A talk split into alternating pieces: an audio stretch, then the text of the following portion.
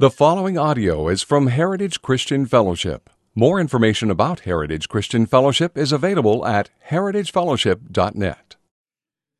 Good evening, guys. How are you?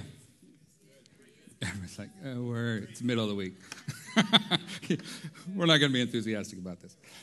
That's all right. Hey, um, go ahead and grab your Bibles, open up to Matthew chapter 16, and we're going to find our launching point uh, in that place.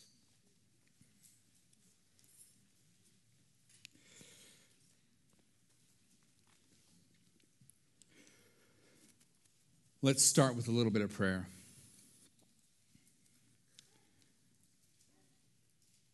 Lord, uh, throughout the ages, the sinful heart of man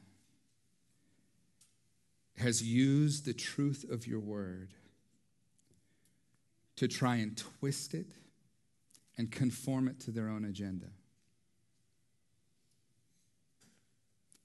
And Lord, there's no place in Scripture that I fear that as much as our, our time together tonight. So, Lord, I pray that you would use your word and that with unfiltered eyes, we would see the majesty of Jesus, his heart for us, Lord, the glory of the gospel, and the need for us to fight like Jesus did. So, God, lead us by your Spirit. Help us to be submitted to and surrendered to your work and to your word. We put ourselves at your feet, Lord, and ask you to speak to us by your Spirit. Awaken our hearts, God, that we might receive from you instruction and direction. In the name of Jesus, amen. Amen. Fight like Jesus. We're in our Live Like Jesus series. We've been tracking with it for about five weeks now and exploring what it means to, to imitate, to look like, to, to uh, live like Jesus lived. Now we planned all of these topics in advance, but then and then you know uh, I got assigned a topic, and Sam got assigned a topic, and Jeff got assigned a topic, and we just sort of did that willy nilly. I know that you guys would love to believe that behind the scenes there was prayer and fasting that went into picking those names, but the truth of the matter is, uh, it was just a very practical decision that needed to be made uh, as to who would teach what. And interestingly enough, you know, um, this topic fell to me. And initially I thought, oh, this is perfect for, you know, a guy who loves to do like, uh, you know, pastoral care for God's people. And a lot of the work that I do is, is helping settle conflict and mediate difficult decisions. And, and, and the idea of fighting like Jesus, I thought, oh, okay, well, I'll just apply this sort of uh, relationally, emotionally, and we'll pull some, some principles out. It'll be, it'll be great.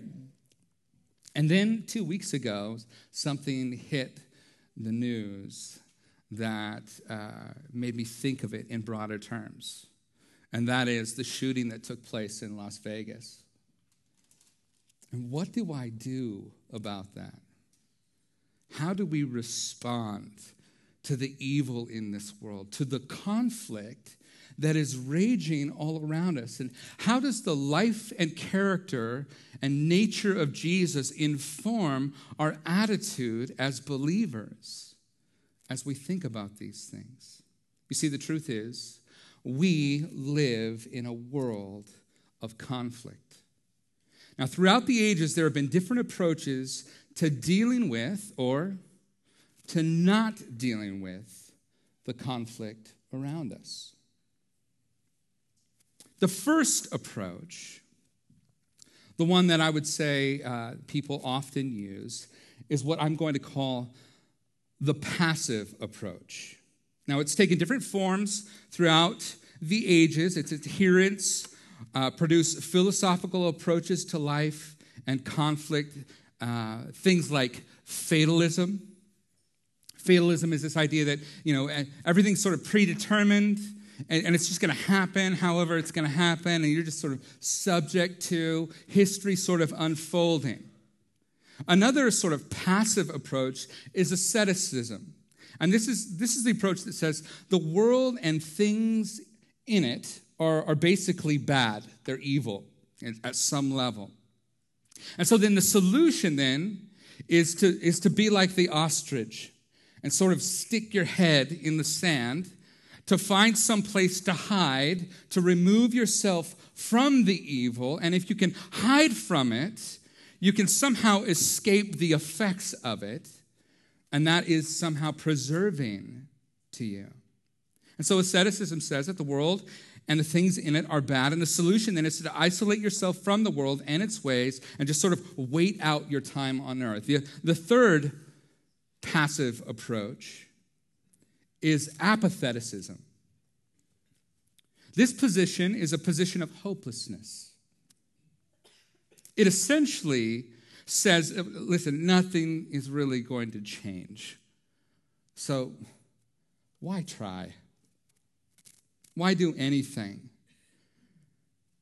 The people that comprise this portion of the population are they're sometimes unengaged, like they're, they're just like are passive and apathetic towards life in general. And so they, they distance themselves emotionally from the trauma of things that happen, like Las Vegas or the hurricane and its effect on Houston or Puerto Rico or the day to day influx of, of news that we get constantly that comes up in notifications on our phone, that comes up on, on newsreels and on the television of the suffering and the plight of humans around the world. They just sort of say, I just can't really engage with that. They sort of unplug from it and, and live life at a distance from those realities.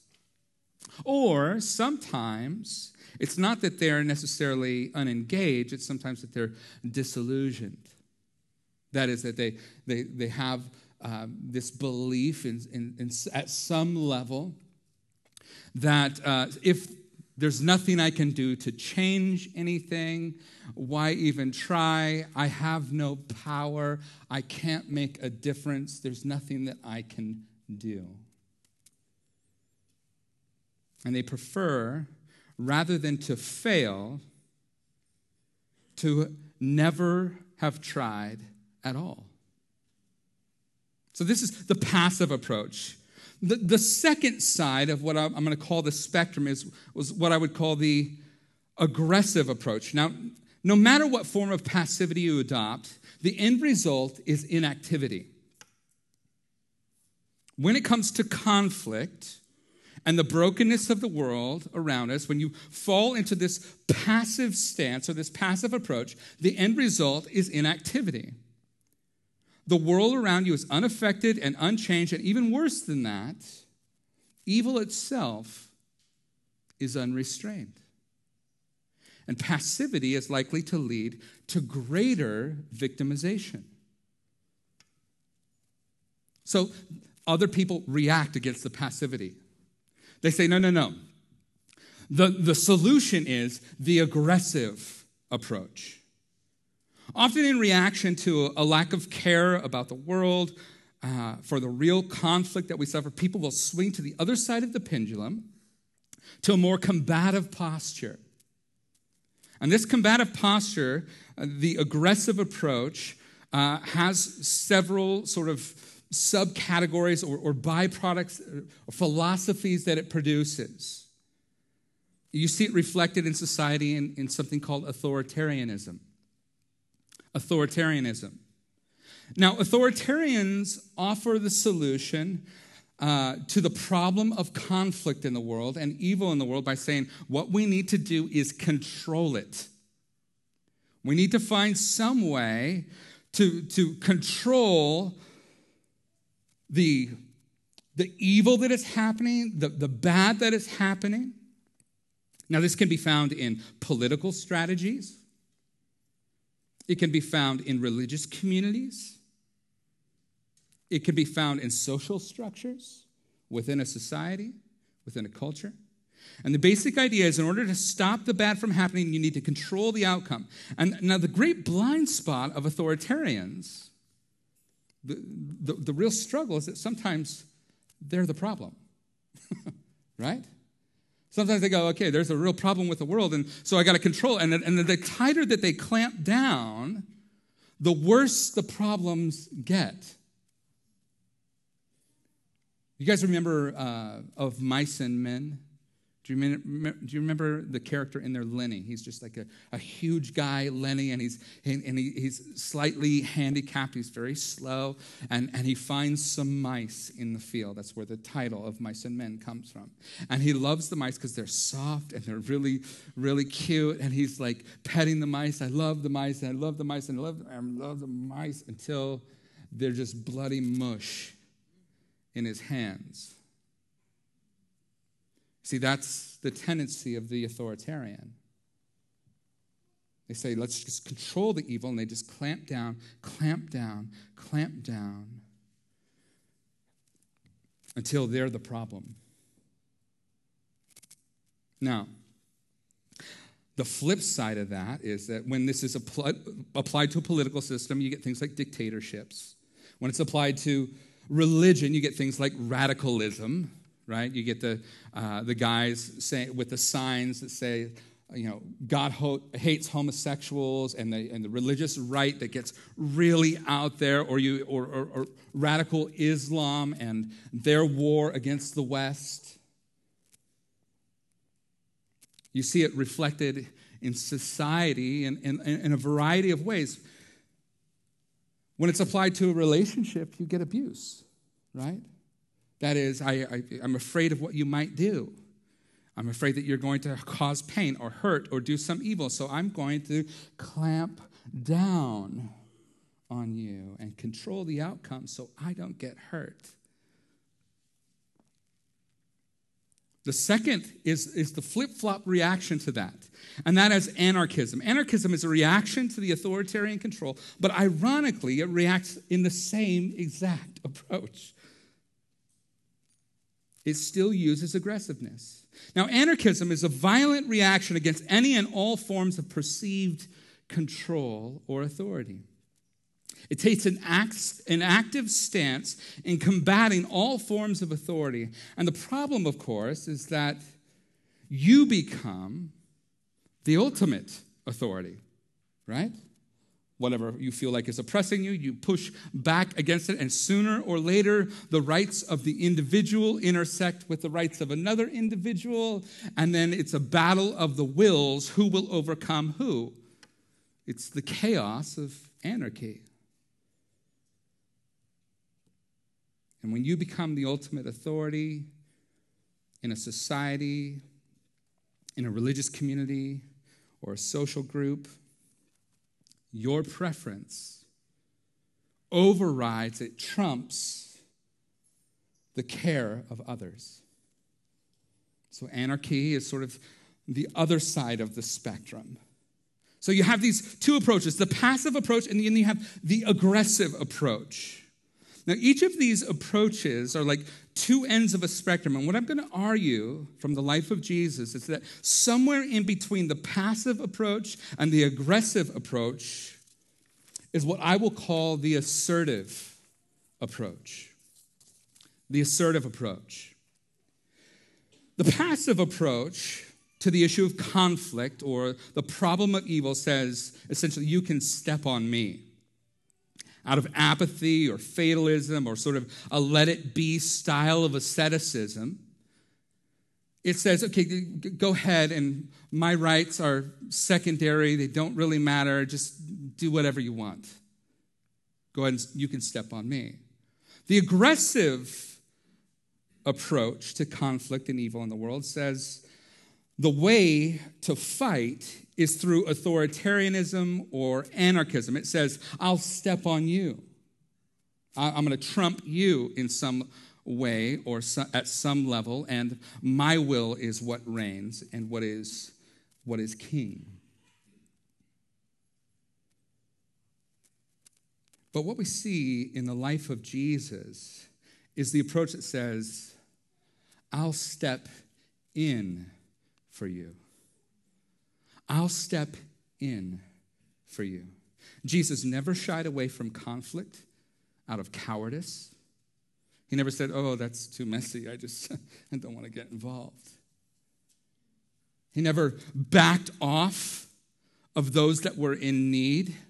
He stepped up to defend his people, his disciples, the poor, the powerless, the widows, the accused.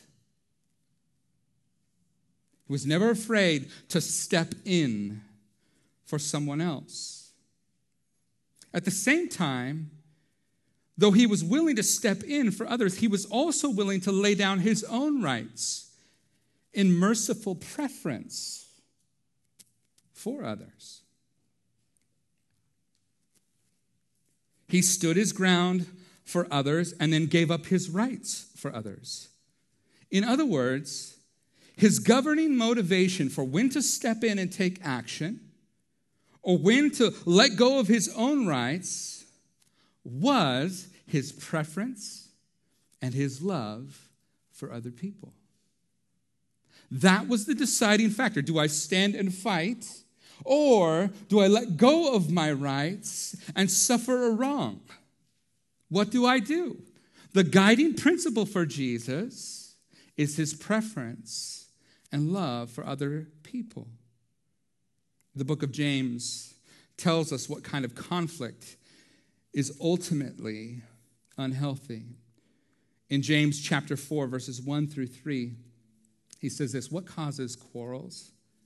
What causes these fights among you? Is it not this, that your passions are at war within you? You desire and do not have, and so you murder. You covet and cannot obtain, so you fight and you quarrel. You do not have because you do not ask.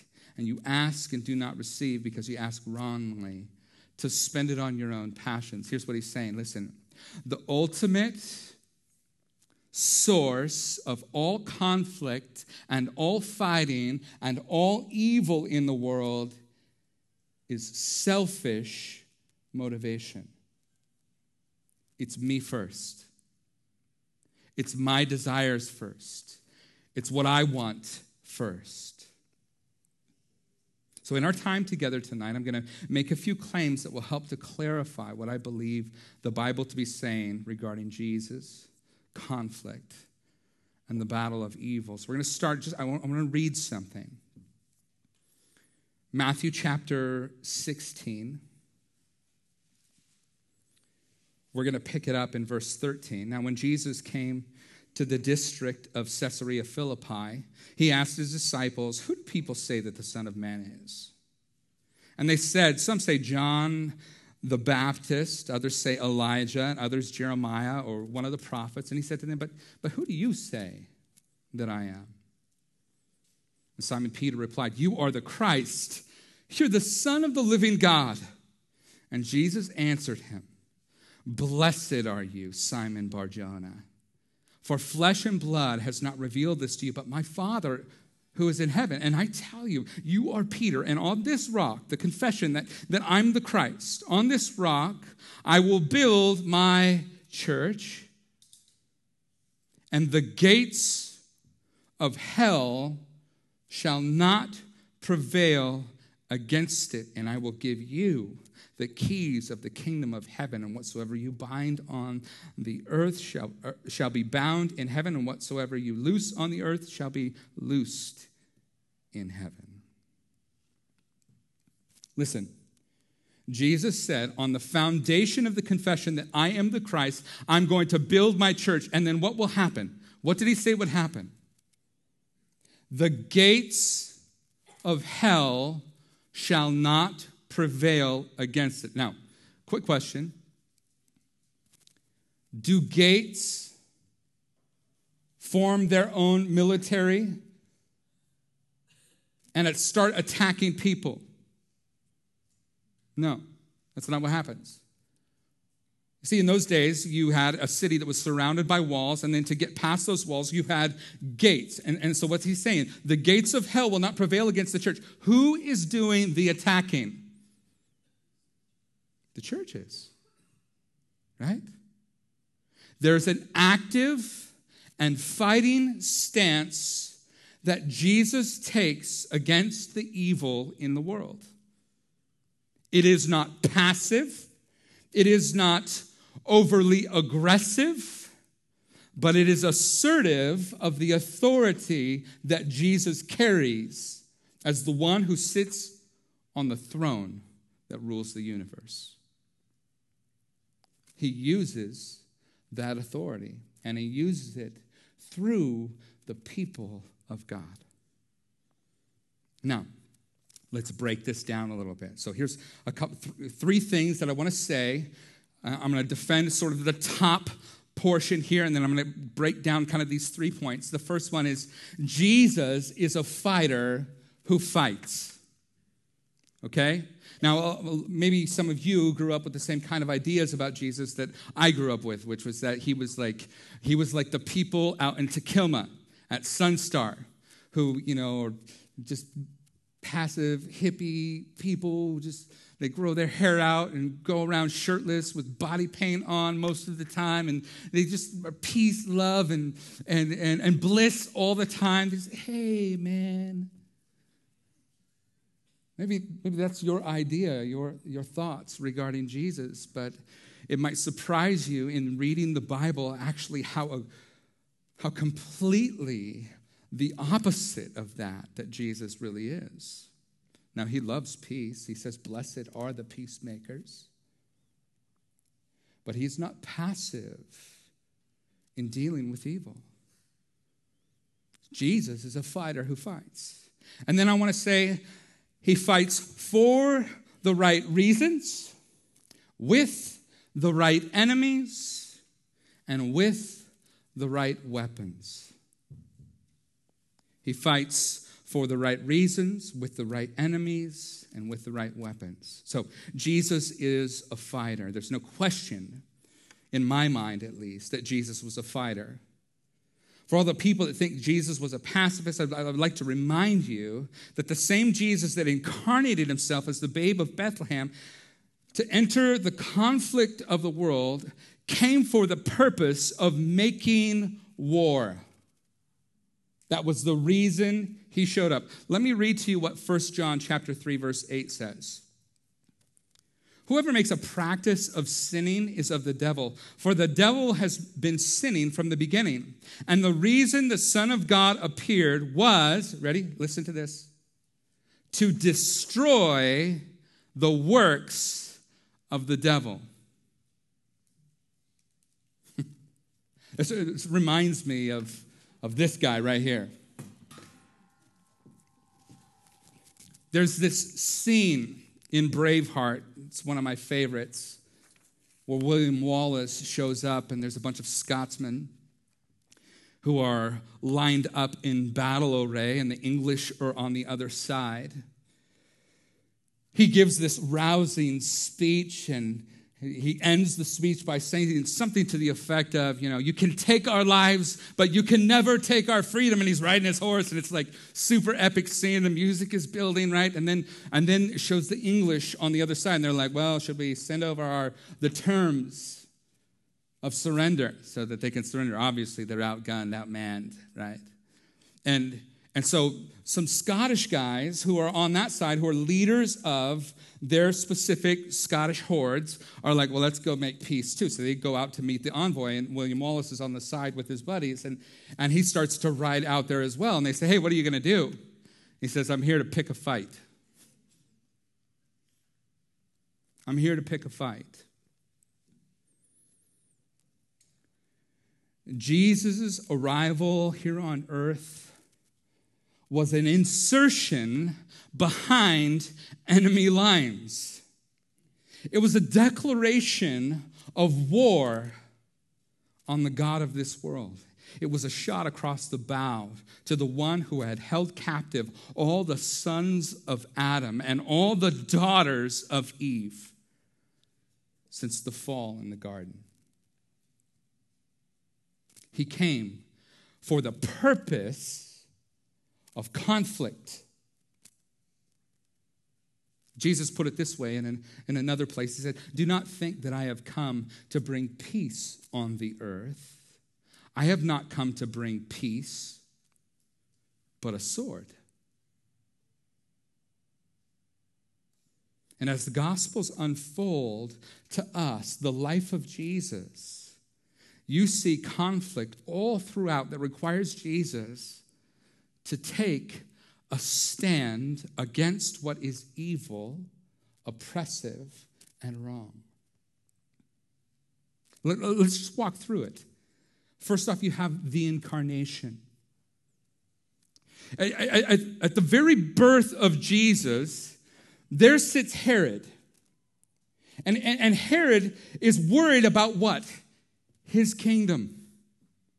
Well, oh, I've heard that the Jews have this promised king who's going to come, this Messiah, this deliverer, and what about my kingdom? And he's concerned about that. And, and from the birth of Jesus, the moment he comes out of the chute, Herod sends soldiers to go and kill all of the infants in the town that he was born in, in Bethlehem.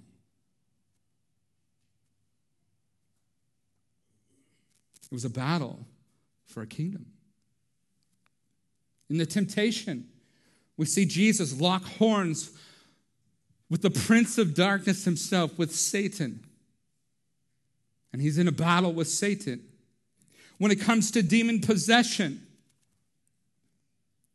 you see Jesus interacting with those who are possessed of devils and setting them free with absolute authority because he's in a battle with demonic oppression in the world in the temple, you see Jesus methodically, premeditatedly grab up something, cords, something. Say, hey, Peter, Peter, you know, hold the end of this. And he just starts braiding. Peter's like, what, what is he doing here? Pretty soon, Jesus gets it to the place he wants it. All right, it's time to do business boom, he just kicks a table over. Money goes flying.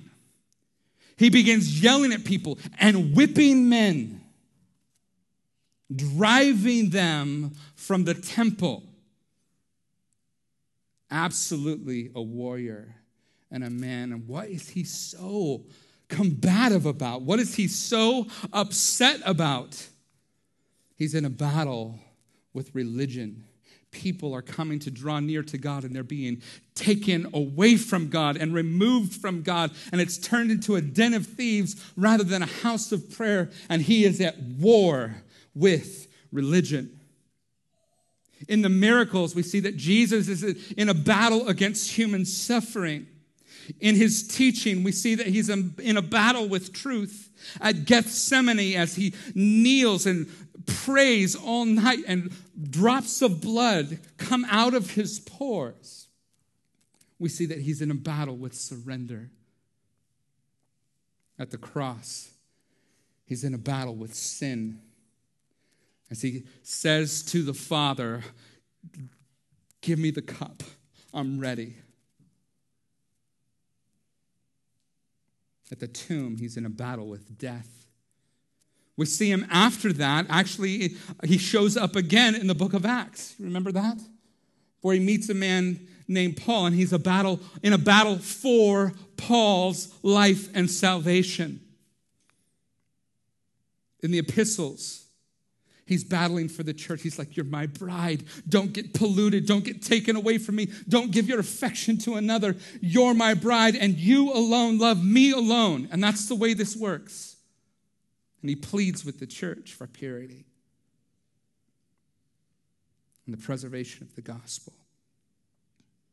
And at the return of Jesus, we see that he is in a battle with rebellion and that all of the earth will come under his authority in that final showdown. Paul sums up the conflict of Jesus in Colossians 2 in reference to the cross and the gospel. He says this having been buried with him in baptism, this is Colossians 2, for those of you who are note takers, chap, uh, chapter 2, verses 12 through 15. having been buried with him in baptism, in which you were also raised with him through faith in the powerful working of God, who raised him, that is Jesus, from the dead. And you, who were dead in your trespasses and the uncircumcision of your flesh, in other words, not a part of God's covenant people, God made alive together with him, having forgiven us all our trespasses by canceling the record of debt that stood against us with its legal demands. And he's, this he set aside, nailing it to his cross. Now, check this out.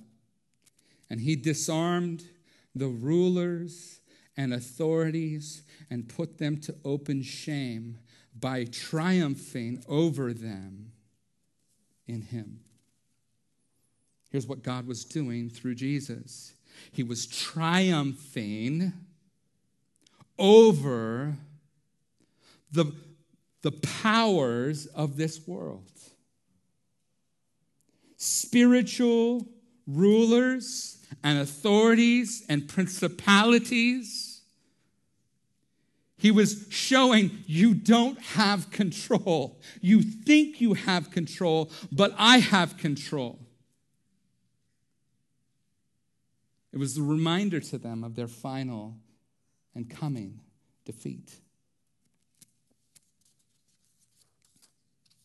So we see that Jesus is a fighter.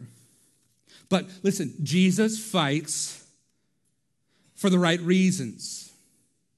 Now, having said that Jesus is a fighter, it would be foolish to leave it open ended. That's where you get really weird, uh, you know, uh, ideas about using the authority of God in some sort of fleshly way, as though you can walk around just slapping people on the forehead and doing different things to, to try and make everything better in their life. It doesn't work like that.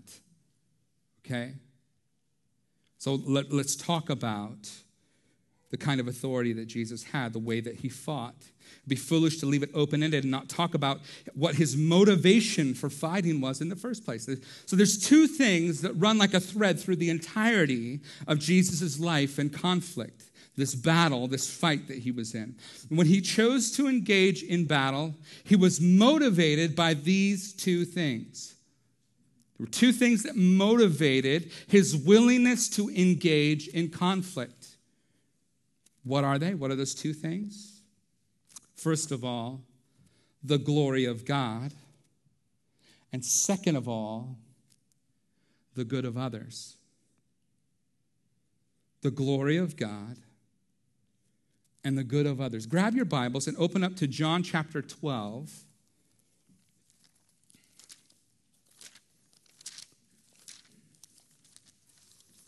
And let's take a look at something that Jesus said.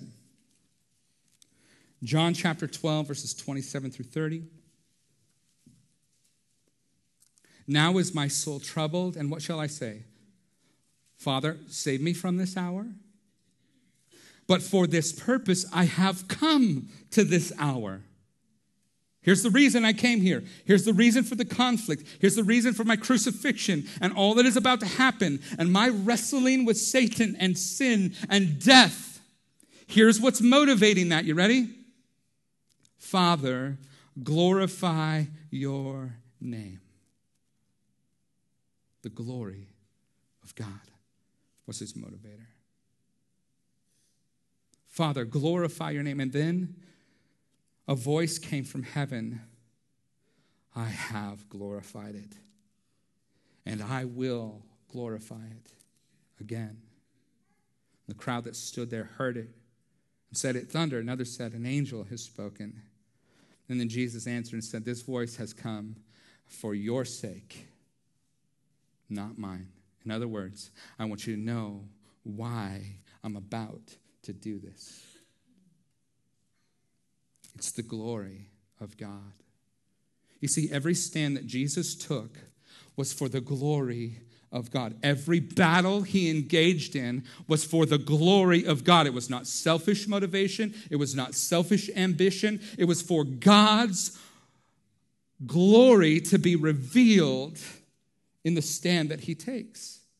So we just went through this list. Let, us look, look back at it again. How was God glorified in each of those conflicts that we lifted, that, that we listed? In the incarnation, the battle of kingdoms, God glorifies his eternal kingdom. In the temptation, the battle with Satan, it glorifies God's holiness.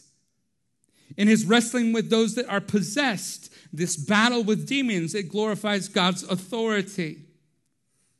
In the temple, the battle with religion, it glorifies God's reality. You can't come to Him fakely, nor should you prevent others. You have to come as you are. He wants the real you every time, only, and no substitutes. In the miracles and His battle with suffering, it glorifies God's empathy and His heart towards those who are hurting in the teaching and his battle with the truth, it glorifies God's wisdom. In Gethsemane, in the battle with surrender, it glorifies God's trustworthiness as he says, Nevertheless, not my will, but yours be done. At the cross in his battle with sin, it glorifies God's redemption. At the tomb in his battle with death, it glorifies God's victory. At Paul's conversion and in the battle with Paul, it glorifies God's grace that even an enemy of Jesus can be saved.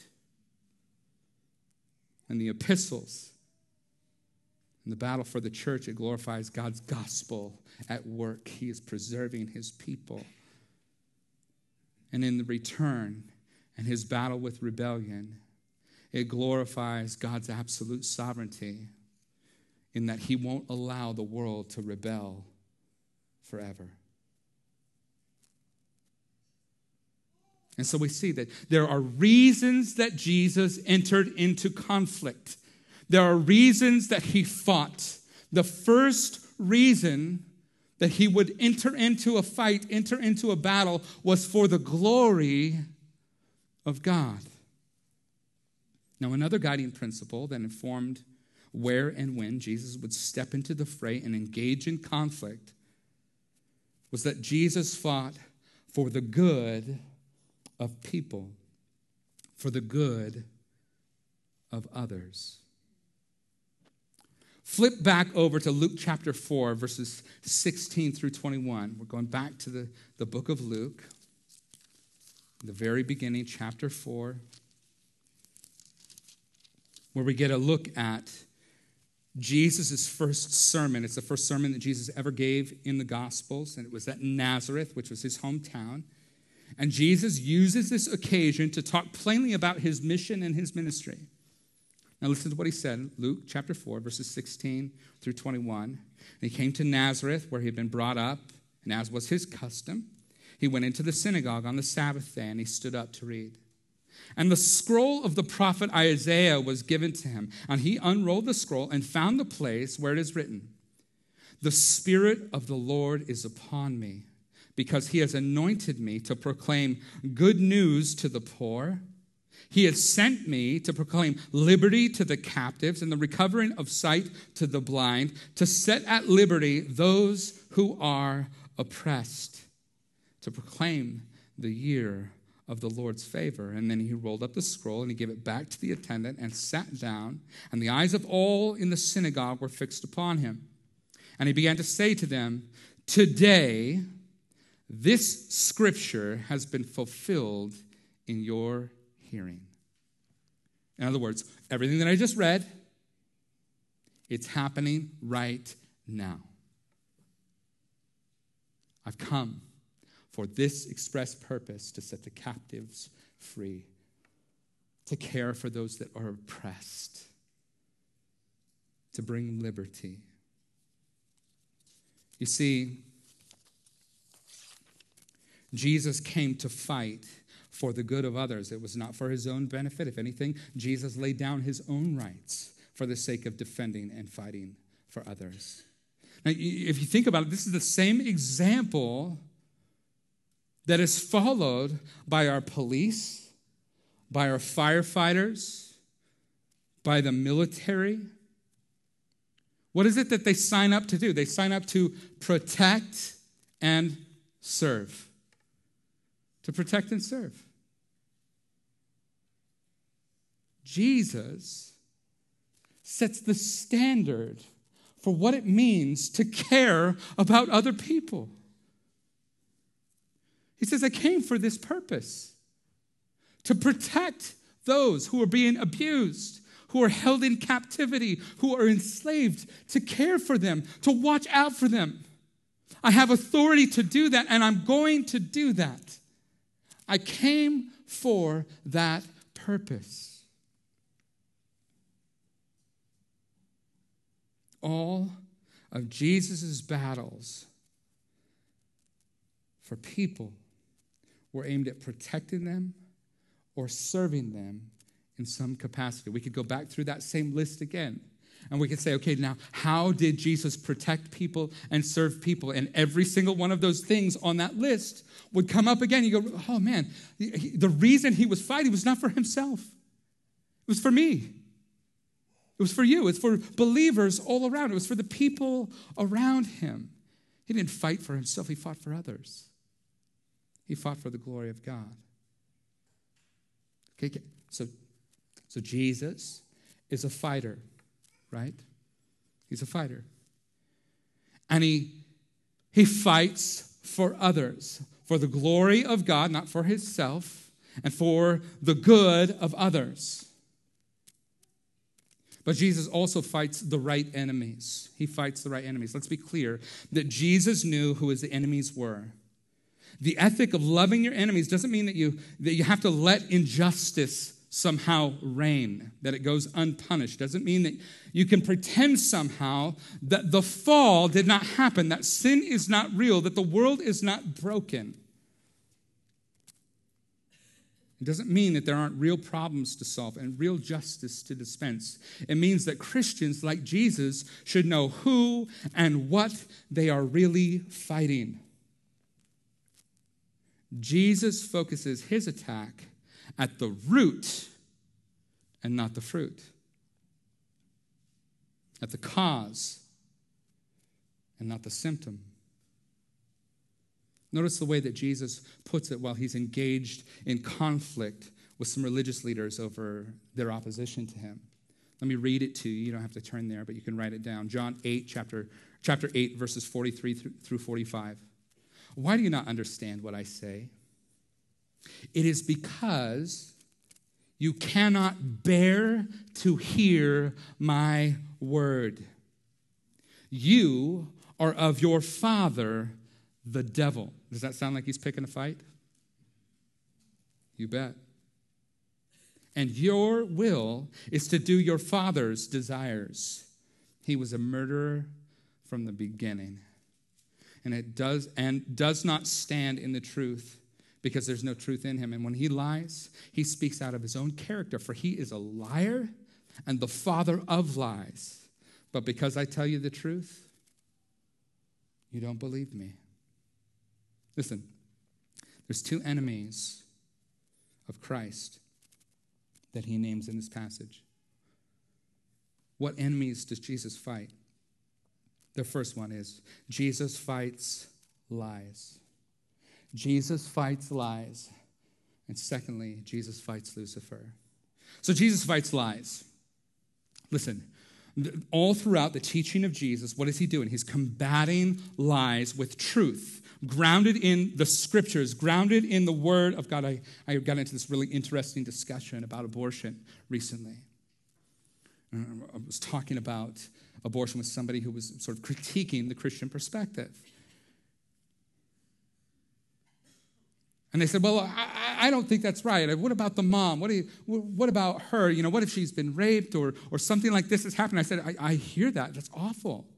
It's absolutely horrendous that sin brings about the kind of damage and destruction that it does. And I have compassion on the mom. You know who else I have compassion for? The baby the person, the individual who is growing inside of her. Well, I just feel like that's wrong, this person said. And I said, based on what? Based on what? What are you arguing from? Some sort of internal unction? Where is your anchor to truth? What are you reasoning from? Emotion? Well, I just feel like this is bad. That doesn't make sense. Now, that same baby that's inside the womb of that mother, if I, if I take it out of the womb and it's, it's born into a hospital and it's sitting there in an incubator as a premature infant, which, by the way, they can live now with assistance easily after the first trimester and as early as, I think it's 12 weeks. That's incredible. Is it? I'm off, huh? I can tell. Well, how, how many weeks is it? Tell me. It's, it's early, early on. While they're still, it's five weeks? 25. Okay, 25. Still, it's early on. Early, early on. I know that they have their own heartbeat, their own blood type. They dream at eight weeks, they suck their thumb. That's incredible. Now, think about that. I, I take that baby, I put it in an incubator, it's 25 weeks. Still, well before the time that most abortions happen in this world. And if a gunman walks in and kills that infant in the incubator, it's just moved. It just moved from one location to the next. The gunman is guilty of murder. Now tell me, does that, that, that life matter? Absolutely, that life matters. Does location make the difference? No, it doesn't. So while I have compassion on the one, I have compassion as well on the other. You see, there are lies that the enemy is perpetrating on God's people and on society and the world that are meant at, to erode the gift of life and joy there are lies. Some of those lies are private lies. These are the lies that we believe because we want to. They're the lies that keep us captive to sin. They're lies like, oh, God doesn't really care. It's not that big of a deal. It's not really hurting anybody else. I can stop whenever I want. I'll be happy if I. I can make it on my own. I, I just pull myself up by my bootstraps. Or lies like I'm I'm unlovable and I'm robed in shame and I'll never get rid of it. Or lies like I'll never be free. Jesus came to bust apart those lies with the truth. So there are private lies, lies we believe as individuals, and then there's public lies, lies that are perpetrated upon the world lies like this. If we if we just elect the right person or or have the right government the world will be a better place. Or that something temporary can somehow make me eternally happy. The new iphone x. That new car that house that income level that tax bracket that wife those kids Lies like, the world has always been this way, it'll, it'll never change. That's not what the Bible says. It's headed for a change, a big one. Lies like, well, we can fix ourselves if we just pass the right laws. Lies like true freedom means casting off restraint and doing whatever it is that you want lies like just work harder and be better. These lies are strongholds by which our enemy enslaves people and holds them captive to his will. And Jesus came to expose and to fight those lies with the truth. The private lies and the public lies, he came to destroy them. And Jesus came to fight Lucifer. Isn't it interesting that, that the fall was not the first sin? Now, it's the first sin committed by humanity, but before that time, there was another fall that took place a fall that affected the hosts of heaven. And before the fall of the angels, there was another fall that took place, and that was the choice of rebellion in the heart of Satan himself, in the heart of one being named Lucifer. And like a virus, that sin of pride, fed by the idea that something created could somehow become the uncreated God's equal. That virus was planted in the heart of other angels and spread to them. It was planted in the heart of Adam and Eve and has since spread to the world. Its implications have been huge. It's the cause of all suffering, all death, and all the evils of the world. And the Bible tells us at the end of the age, God will not only eradicate sin from the hearts of his people through the resurrection of the dead, but that he will also punish the one whom he calls in John's gospel the father of lies and the murderer. Jesus is at war with Satan. So he knows his enemies. Jesus fights with the right enemies, and listen, Jesus fights with the right weapons. How does he deal with his enemies? How does he, how does he fight against them? He fights, first of all, with shared truth, with shared truth, and second of all, with shared authority. Jesus spent the majority of his energy in the Gospels proclaiming the way that things really are. This is truth. You have heard it said, but this is true.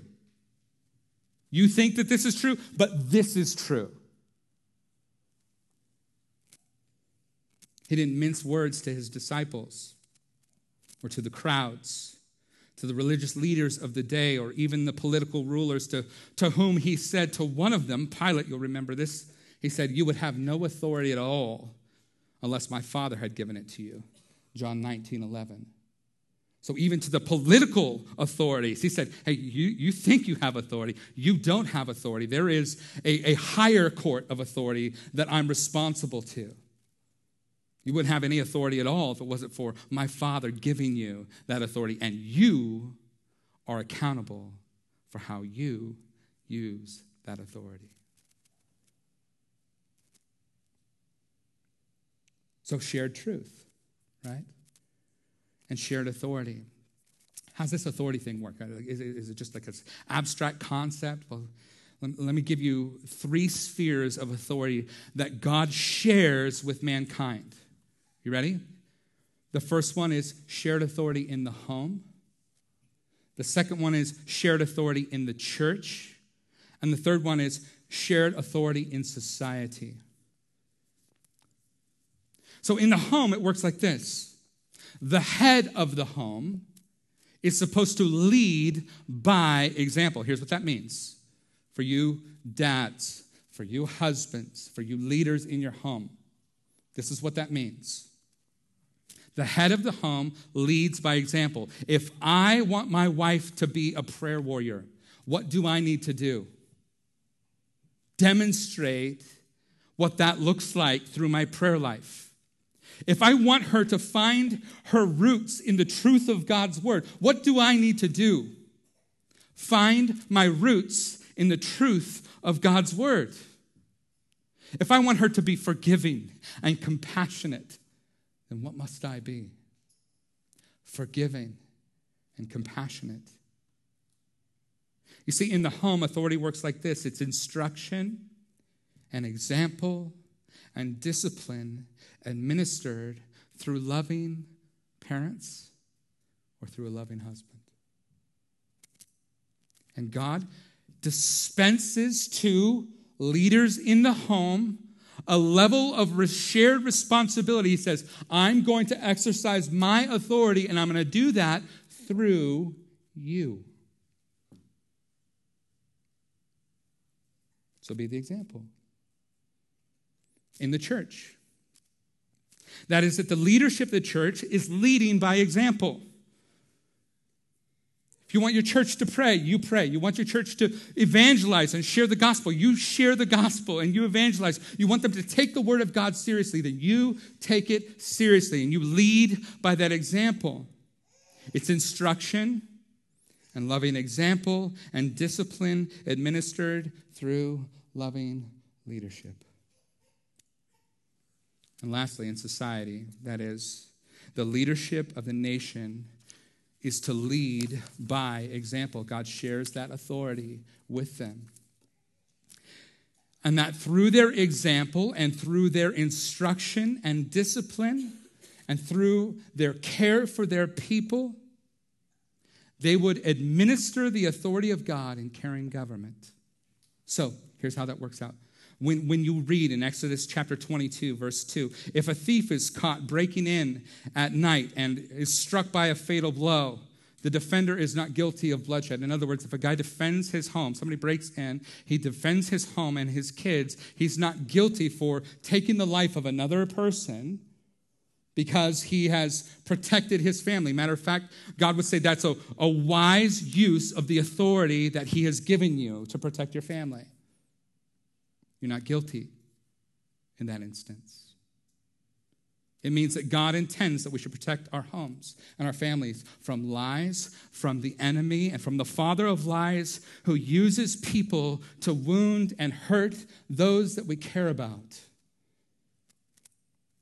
It means in Proverbs, excuse me, it means in Matthew chapter 16, verses 17 through 19, when Jesus says, I'll build my church and the gates of hell will not prevail against it, that God wants us as the church to care about a lost and dying world, and that He shares His authority with us that we might save those who are perishing,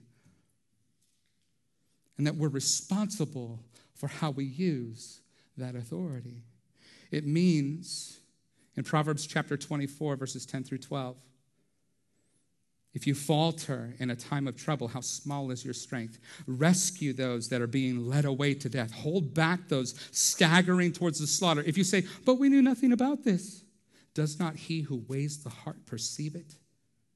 Does not he who guards your life know it? Will he not repay everyone according to what they have done? In other words, if you see evil happening and people being oppressed and you do nothing about it as a nation, will not God repay?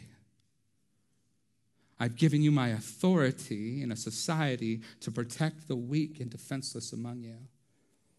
And you're responsible for the authority and how you use it. You see, we are dual citizens. We are waiting for that coming kingdom in which the God of righteousness will fully rule the earth. And until then, we're living with the ethic of God's kingdom in a fallen world. It means when some idea or enemy is attacking your marriage, the kids that God has given you, the church that He shed His blood for, or a nation that is helpless, that we have to follow the example of Jesus, that we have to fight like Jesus. Let's pray. Father, thank you for your word, and thank you for this reminder. For those of us who in here have been passive, God, help us to repent for those of us who've fallen into that category of being aggressive and misusing authority in ways that do not honor and reflect you. Forgive us make us to repent. May we be assertive with the truth that exposes lies and with the authority that you've given us to care for those among us who are unprotected. Give us wisdom to know the difference, Lord, and to walk in your footsteps. In the name of Jesus, amen. God bless you guys. Have a wonderful night.